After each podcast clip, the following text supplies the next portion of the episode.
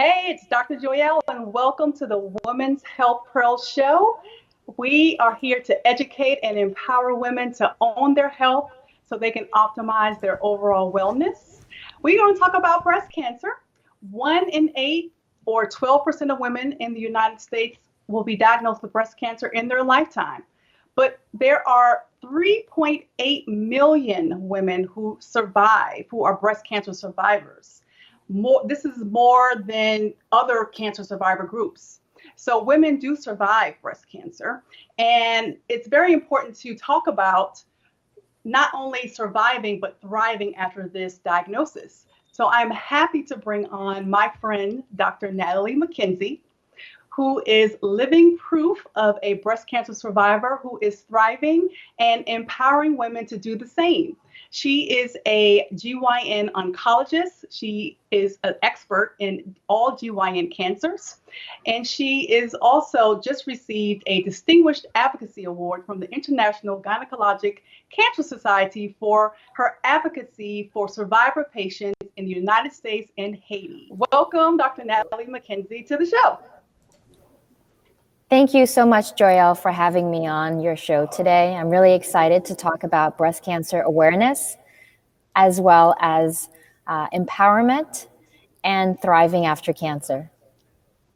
Yes, I'm very excited for this conversation also. So let's start by just wanting you to kind of tell us a little bit about your journey, um, how long ago you were diagnosed with breast cancer, and what can you remember your initial thoughts or feeling when you received your diagnosis?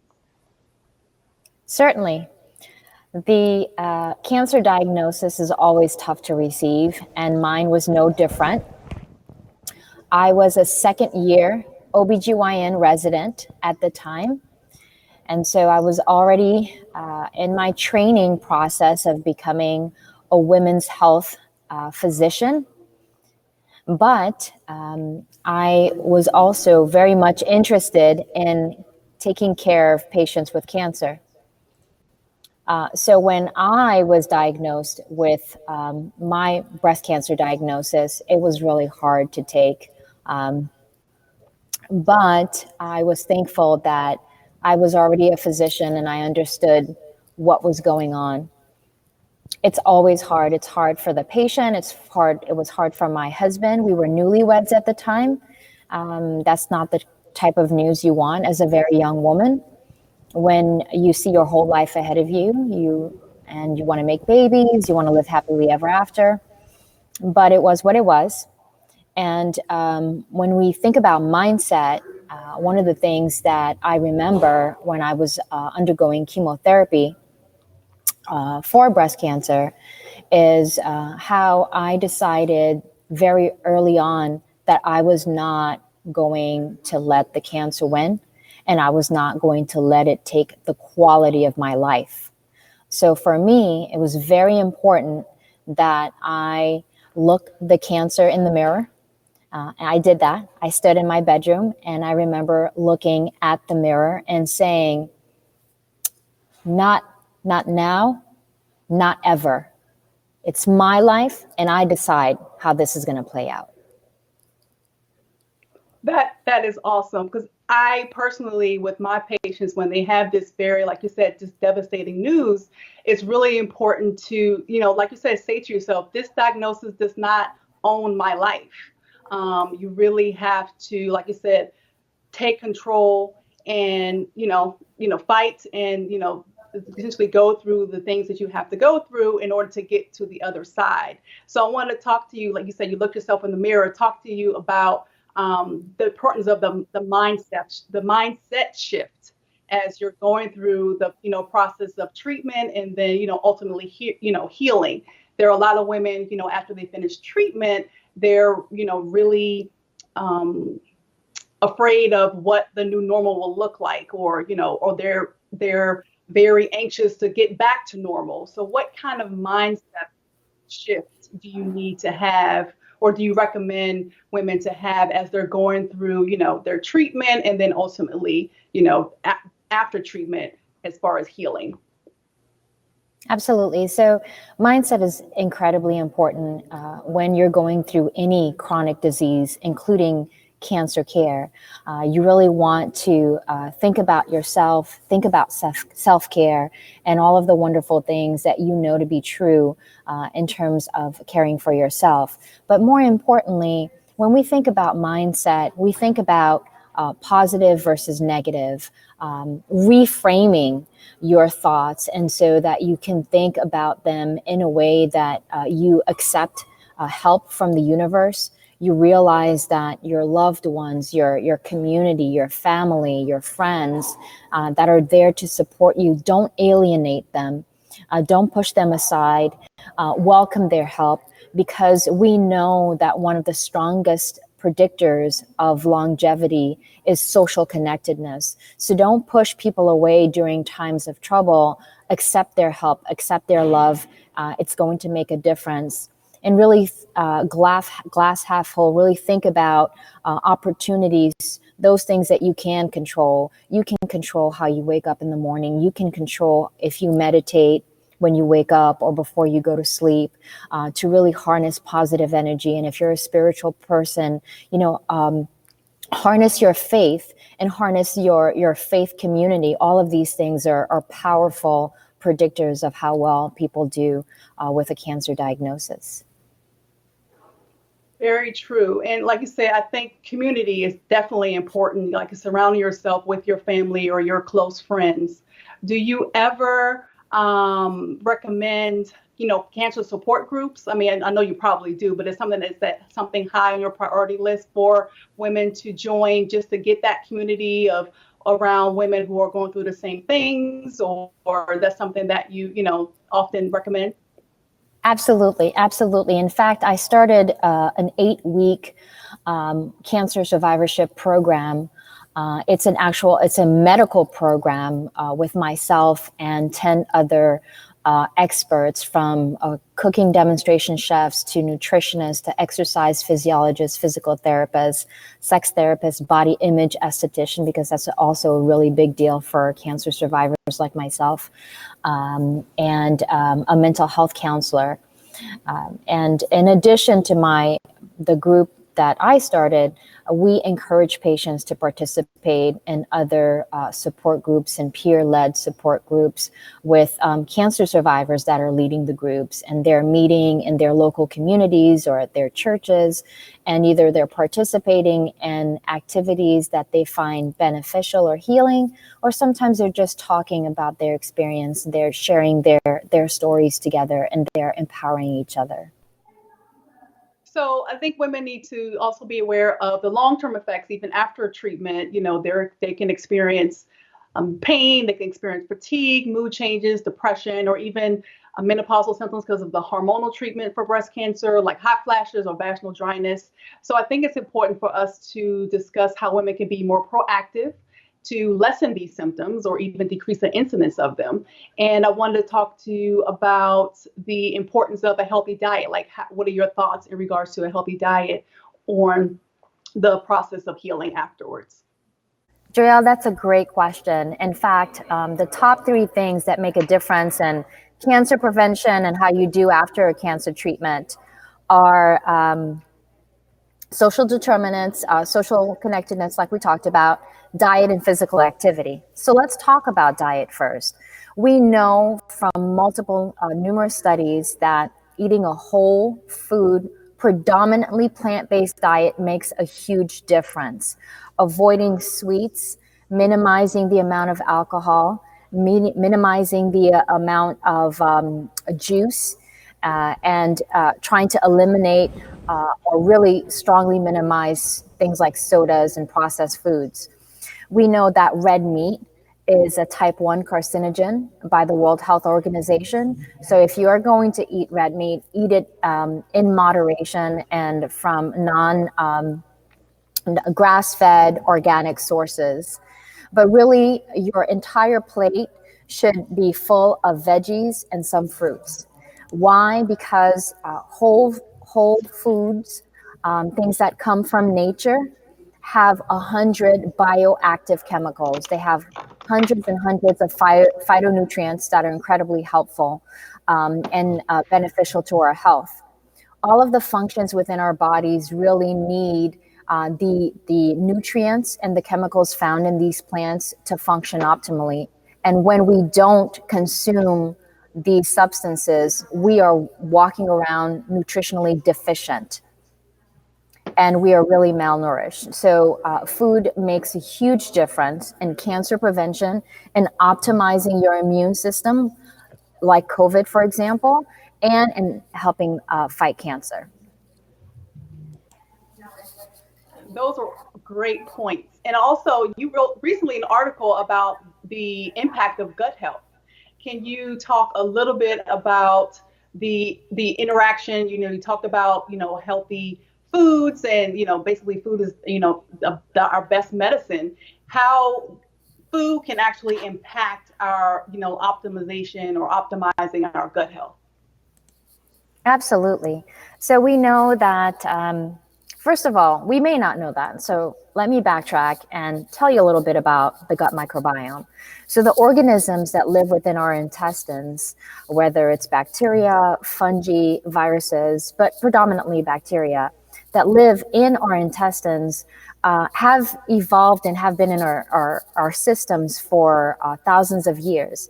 And we have evolved along with these bacteria, these friendly bacteria that live in our intestines, to cohabitate and we and live in a symbiotic relationship.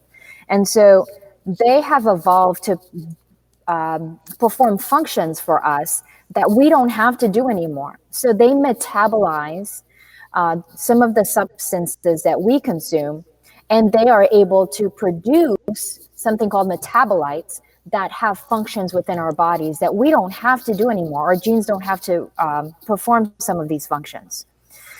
So these friendly bacteria produce uh, important substances, important metabolites like butyrate and propionate, which are uh, short-chain fatty acids. They live on fiber and good fats. So if we are not consuming high fiber diets, again, going back to the predominantly plant-based diet, if we're not consuming enough fiber and good fats, then those friendly bacteria whose job it is to produce certain metabolites in abundance for us um, are not receiving their substrates. So we have uh, this symbiotic relationship with the friendly bacteria that live within our intestines or gut, and um, they can't work optimally unless we give, we eat what we need to eat. And what when we eat what feeds these bacteria, it's called prebiotics, right? So there's probiotics. If you don't have enough diversity in your gut, it's kind of like the... Um, you know, like stock market, diversifying your portfolio. Well, you have to have a diverse gut microbiome as well. You have to have an abundance of many, many friendly bacteria. Uh, having just one group of bacteria is not good enough. So having a diverse group of bacteria in our gut and making sure that we consume the substances that allow them to be optimal and um, and for these functions to be optimal within our intestines. Right. So everyone eat the rainbow so we can support our gut health.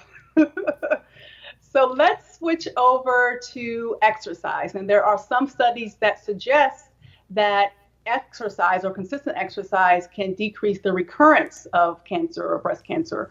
Um, so what have your what have you been recommending as far as exercise to your um, survivors? Well, I've been recommending um, any kind of movement. We know that the guidelines for Americans is to participate in one hundred fifty uh, minutes per week of moderate activity or seventy-five minutes of vigorous activity per week. So moderate could be like um, a tennis double or um, jogging down the street, whereas vigorous would be uh, fast running or tennis singles or um, any uh, any type of activity where you are really sweating and um, and really raising your energy. But even walking is important. Everybody has to start off um, where they're at. You don't have to try and get to some magical level before you begin physical activity. So if all you can do is walk for ten minutes a, a day, walk for ten minutes a day. Uh, but eventually, we do want to work up to those guidelines. We understand, especially when we're talking about cancer survivors, um, surgery, uh, chemotherapy may have impacted their physical function, and they're not all able to participate in moderate or physical or, or vigorous activity. So start where you're at, do whatever you can, but start moving. Totally agree with that. Definitely starting where you are and and being okay with that. Like, some people get frustrated with themselves and get, you know, angry, but just being okay with, you know, giving yourself grace and being okay with where you are and just, you know, making slight adjustments every so often to get to the ultimate goal. So that's a very good point. So lastly, you, right you being an advocate for, uh, oh. So there could be differences when, at the as far as the age of a woman when she's diagnosed, you know, younger woman versus an older woman at the time of diagnosis. What has your experience been in regards to counseling those patients? Because, you know, obviously, given their ages, the difference in ages, they make they will experience the process differently. Absolutely. Um, so cancer uh, patients go through a plethora of emotions, and they definitely bring their age and life experience uh, into it. So a young woman may be grappling with um, being diagnosed with cancer before she started her family. So she's thinking more about oncofertility issues, whereby she's interested in maybe freezing eggs. Maybe she hasn't uh, met that person with whom she wants to start her family yet. So all of these factors come into play, whereby um, numerous different specialists come into the mix to better counsel her about her future goals. Um, but also, if you take uh, our older patients, for example, they may have other issues that they're dealing with. Maybe they already have other chronic diseases that are going to play a role in what kind of surgeries they might be candidate for, or what kind of uh, uh, cancer therapies they might be candidates for. So definitely age and many other factors play a role in how uh, patients uh, view their diagnosis, deal with their diagnosis, and what kind types of treatments they're eligible for. So you being a advocate for survivor patients, um, let's talk about self-advocacy, you know, encouraging and educating women to be advocates for themselves. You know, personally, I encourage patients to, you know, get the facts as far as their diagnosis, um, the treatment plan, and, you know, things to expect. What kind of things do you do or talk about with your patients for them to, you know, advocate for themselves during this process of, you know, diagnosis, treatment, and healing afterwards? Absolutely. I you, I couldn't agree with you more, Joyelle. Um, advocating for oneself is incredibly important uh, throughout the journey. Um, So one of the things I wanted to point out before I go on is that the American Cancer Society has a lot of helpful uh, information uh, for patients battling any kind of cancer, whereby they can understand a little bit more about how their cancer came to be. Uh, um, it may be helpful for them to know if there are risk factors and there's a family dis- um, disposition. Maybe other uh, family members can start thinking about what they might do to mitigate those risks. So uh, that's number one. Number two, they talk about different stages, because different treatments are appropriate for different stages along the continuum. So what is appropriate to treat, treat a stage one cancer is not necessarily the same type of treatment that, that a stage four cancer patient is going to um, be eligible for. And so um, it's not good enough that your neighbor or your, your best friend even, uh, whatever treatment they might have had, you it may not be the same for you. So educating yourself as to what is appropriate based on the stage, grade, and, and different little variables about um, uh, the cancer uh, that is specific to an individual are important. And then again, of course, cancer survivorship, their uh, cancer survivorship and surveillance strategies. So I just wanted to point that out with regards to uh, the American Cancer Society, and there are plenty of others, but that's one reputable source. So that's number one. Uh, number two, um, when you have those facts, then you can start being your own advocate. So uh, doing the research, learning about your diagnosis, whether it ca- it's cancer or anything else, um, and then really um, making sure that you have uh, a group of physicians or healthcare professionals that listen to you. It's important that they listen to you and that you listen to yourself, getting to know your body, getting to know what's normal for you, uh, so that you can begin to understand when you have new symptoms that they are new and that you don't mistake them for, you know, like I take care of ovarian cancer patients. You don't mistake uh, something brewing for just gas. Uh, if you know your body, then you'll you'll better be able to recognize new symptoms. So listen to your body. Make sure you have healthcare professionals that listen to you, and then uh, making sure that you educate yourself so that you can have a real conversation with those medical professionals and you can keep them to task. Those are awesome points. Definitely listening is the key word here. Like you said, listen to your body. But, you know, I think the most important thing that patients and, you know, women in general want to, they want to be heard, um, especially during this very difficult time. So those are all very great points. So I want to thank you, Doctor Natalie, for all the work that you do um, in this realm of, you know, breast cancer survivorship, as well as cancer, um, G Y N cancer um, survivor. And uh, welcome and thank you for coming to the show. It was my pleasure. Thank you so much for having me. All right. Well, this is Doctor Joyelle with the Women's Health Pearl Show, where we bring you real talk about real women's issues.